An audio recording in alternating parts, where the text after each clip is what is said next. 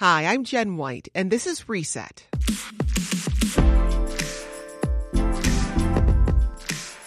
Illinois' recreational cannabis industry started 2020 with a bang, raking in more than $10 million in the first five days alone. And plenty of people want to get a piece of the pie. But right now, Illinois' cannabis industry is overwhelmingly white. State officials say they're hoping to change that by opening the door to so-called social equity applicants. The state has now announced more than 700 people applied for licenses, and of those, 600 were social equity applicants. I sat down with Ron Holmes and Kareem Kenyatta, co-founders of the Majority Minority Group. They help folks navigate the application process for a recreational dispensary license. We also talked to urban farmer Alicia Moore. She's a cannabis social equity applicant and CEO of East Garfield Park's Herban Produce, that's spelled H E R B A N. And Kareem started things off explaining just what the process of getting a recreational dispensary license looks like anyone who has actually looked at this application realizes it's a very arduous task. I mean, in, in order to get from A to Z in this application, you need access to a lot of resources and expertise. So at Majority Minority, we at least try to bring people together and provide them with the resources that they need in order to, as Ron mentioned, not only get an application, but also once they get a license, make sure that they're up and running and uh, can build a sustainable business. And you work with at least 36 people yes, uh, through this licensing process. What's, what's the biggest challenge in, in working your way through it? Well, the biggest challenge, you know, cannabis in itself is difficult just because of all the, you know, the fact that it's illegal federally to actually produce or sell.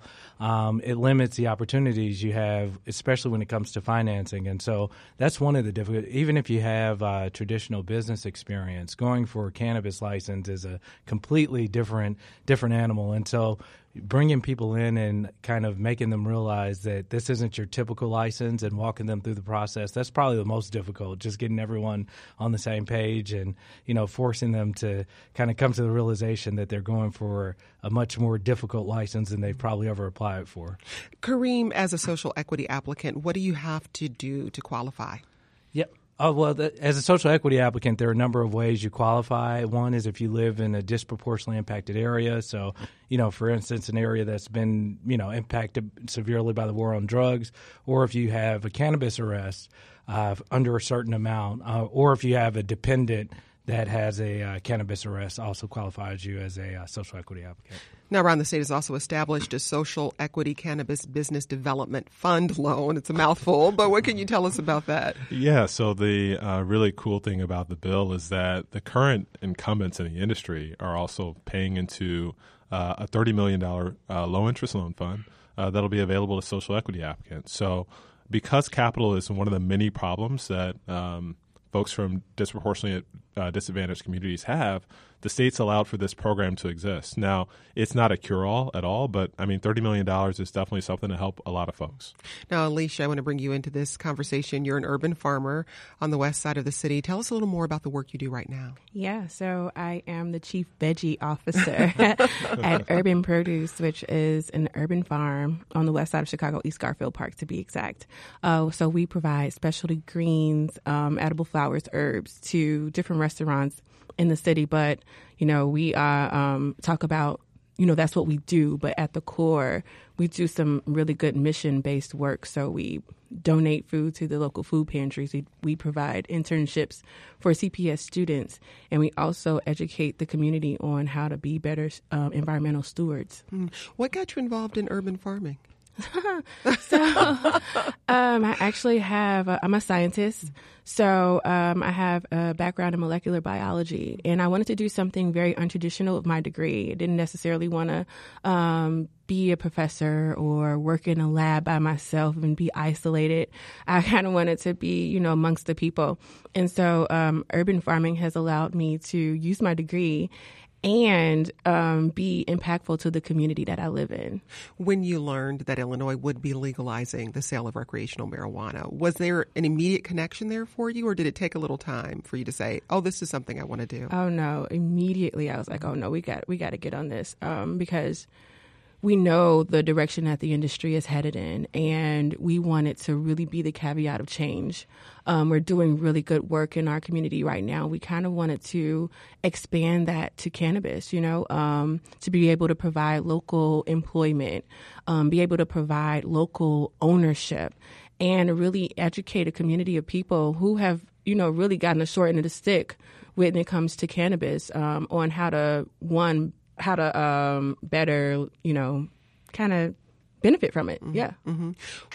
What's the learning curve? I mean, you, you said you're growing greens and, and things for restaurants. I would as, I would assume that there is a bit of a learning curve when it comes to learning how to grow cannabis. Oh my gosh, farming is hard. Your voice conveyed so much right there. farming is hard, and it was a doozy to apply for this application. Actually, run a farm At the same time. at the same time, Yeah. and um, just talking to people that grow cannabis. They say it's the most difficult thing that they've ever done. Um, and so, growing in general is not easy, but growing cannabis is an an extra um, extra learning curve there. What makes it particularly difficult? Um, just uh, the requirements that the plant have. So there are. Um, it, it's used to growing in a warm environment, a tropical, not a tropical, but a dry, like you know. And so you have to mimic that environment here in Chicago, where one day it's twenty below and another day it's forty degrees in the middle of um, January. And so there's yeah. some rain sprinkled in there somewhere. Yeah. How do you balance the needs of entering this new industry with the work you're already doing? Yeah. Um, so I guess where it, where we kind of merge that is um, the local employment um, and allowing people to enter into um, enter into an area where they normally wouldn't have the opportunity to. So when you think of an urban farmer, you wouldn't picture me at all.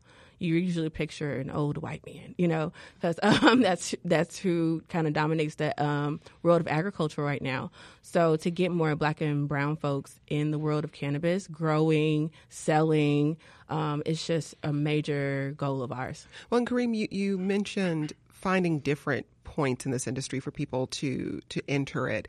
What are some of the opportunities we're hearing about farming, but but where are some of those other places? Yeah, sure. I think when you think about the dispensary license, if you have a retail background, um, you can obviously carry a lot of those skills over to a dispensary, uh, which you know, even though folks do have retail experience, sometimes making that connection between their retail experience and actually entering into the cannabis industry seems like a wide gulf. And so, you know, one of our missions is to make sure whether it be through the licensing process or once again once businesses actually get licensed making sure that we kind of develop some type of workforce for people who either want to get in on the retail side or to Alicia's uh, point if they want to get and learn how to grow and become you know farmers you know in this sense to obviously grow cannabis but yeah there are a lot of different ancillary businesses on top of just getting licensed that you know black and brown folks that are you know because they've been so impacted by the war on drugs you know they have experience in dealing with you know the various nuances of, of the industry so And I wonder, Ron, how creative people are getting with this because when you look at some of the products that are available in dispensaries, you know, we're talking about gummies, we're talking about baked goods. It seems like there's a lot of points where people could you know apply some really creative thinking to how they want to be involved Yeah, we're at the beginning of an, an industry that's being built from the ground up. So, you know, what I talk about often is the fact that there wasn't a lot of innovation in Illinois' medical market. Uh, and we know from any retail or brand oriented activity, uh, when when diversity is at the forefront, whether that be in retail, with you know you look at Nike, you look at all these big brands, uh, all these brands work because there are a diverse group of folks at the table. Uh, so what we're hoping is that you know the more Illinois includes Black and Brown folks, the better off this Illinois industry will be. you know alicia when you talk to other folks who are going through this process what are their concerns or the challenges they're they're bumping up against Oh, money. Capital is the number one concern. And the other thing is ownership. Um, so, you know, they end up being 51% owner, but really, what does that mean? You know, what what are they gaining from that 51%? And so you really have a lot of um, you really have a lot of interesting um, deals on the table here. Um, I've been fortunate enough to have some really fair partners Um, but a lot of folks out there they haven't been so um, so lucky.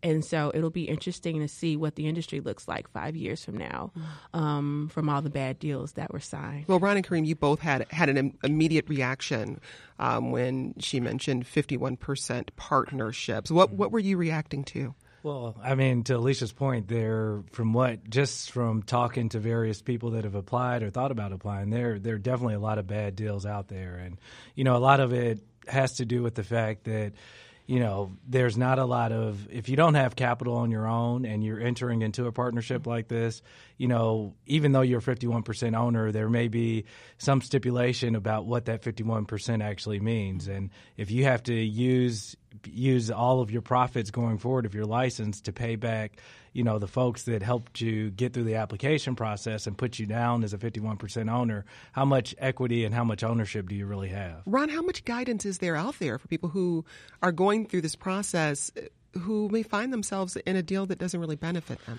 Yeah, unfortunately, um, we simply can't talk to enough people on a daily basis. And what we find is that by the time we talk to them, it's too late, right? They've talked to some organization that's cold called them, uh, sold them a pipe dream, uh, said that they, they can make them marijuana millionaires. And the reality is, is that uh, because of the stipulations in the contract, the contract again, um, that for the first time they're seeing something life changing, uh, so they think for generations. Um, so you, you know you're really it's you're really susceptible to saying like okay something is better than nothing, but the reality is people really need to understand the true economics behind this. The fact that you know in the uh, case of a dispensary it's valued at five to ten million dollars. So taking you know eighty thousand dollars, hundred thousand dollars a year. I mean yeah it sounds like a lot of money, but in the grand scheme of things it's pennies on what the actual value of the license is. So this next round will be extraordinarily interesting because of the capital intensity associated with craft grow, right? Craft grow, those facilities might run, you know, two to five million. Uh, we talk about the transportation business. We talk about the infusion license as well. Uh, we want to make sure that uh, anyone that talks to us, even if they're not a client, understands their value in this process and understands that you know the operator can't view uh, the contract simply as a tax and it should really be true ownership and true equity. Alicia, you said you've been lucky to get some some fair partnerships. What made those partnerships fair? Like what worked for you? Oh, that I have true mm. ownership and yeah. true equity. Um, truly, um, it's not. I'm not promising. I don't have to promise to pay back. You know, pay them back on the back end. You know, so I really, truly am an owner and I have equity in my company. With control. With control. Well. Yeah. With control. Yes, mm-hmm. yes, yes, yes. Kareem, talk a little bit more about this next phase that's sure. coming up. Yeah, so in the next phase, uh, we have a craft grow license, which is basically you're almost like a cultivator, the current medical cultivators, except you're limited in your space for you know the amount of product you can grow. You also have an infusion license. Infusion in, allows you to create, you know, as you mentioned earlier, the gummies, the oils. You just have to get the product from an actual cultivator or craft grow processor, and then you have a transportation license. And with the transportation licenses, you have the ability to transport transport the product from either a cultivator, craft grow, or infusion center to a dispensary. Mm-hmm. Um, so those are all major licenses that are going to be key to getting again more diversity into the industry. When you take a step back and you look at the law as it is right now, are there things that aren't in this law that you wish were, Ron? Yeah, the reality is, is you know, in, in, my ideal world, there would be set aside licenses based on race. Um, the 610 page statute doesn't mention race once, and instead says social equity, which, you know, until the state does a disparity study, which will happen next year, um, there are constitutional and legal reasons why that can't happen. Um, but you know, this statute that we have does provide significant opportunity. I mean, the fact that we're talking about 600 of the 700 applicants being social equity is a good thing what that social equity looks like um, might be problematic as we, we mm-hmm. find out next year, right? Um, we're going to find out that a lot of those social equity applicants are not uh, predominantly black and brown, or they might have used a stipulation of the bill to qualify for those points. But this is the beginning of a, of a new industry, right? And the idea is that the state has a critical opportunity at this time uh, to take on a diverse slate of candidates and license them accordingly uh, and really get this industry where it needs to be. Alicia, what's next for you? So what's next is the craft grow application immediately.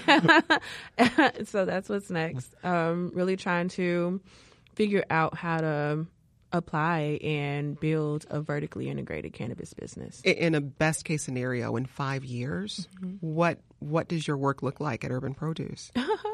so right now we've actually we uh, got a NOF grant to expand our grow operation. So we'll be two acres of land in the middle of East Garfield Park.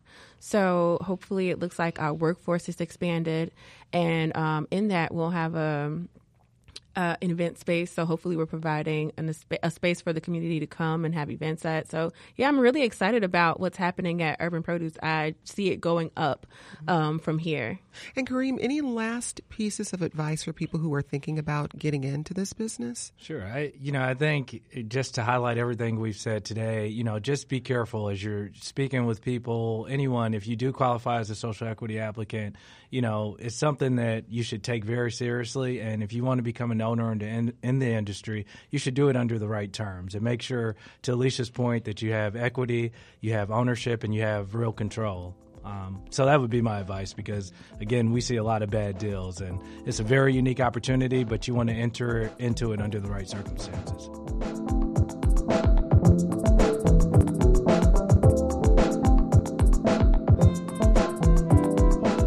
And that's it for today's reset. If you're not subscribed, do it now. We'll drop new conversations about Chicago into your feed six days a week. They're just long enough to satisfy your curiosity, but short enough that you'll be done by the time you get home from work or finish cooking dinner. I'm Jen White. Thanks for listening, and let's talk again soon.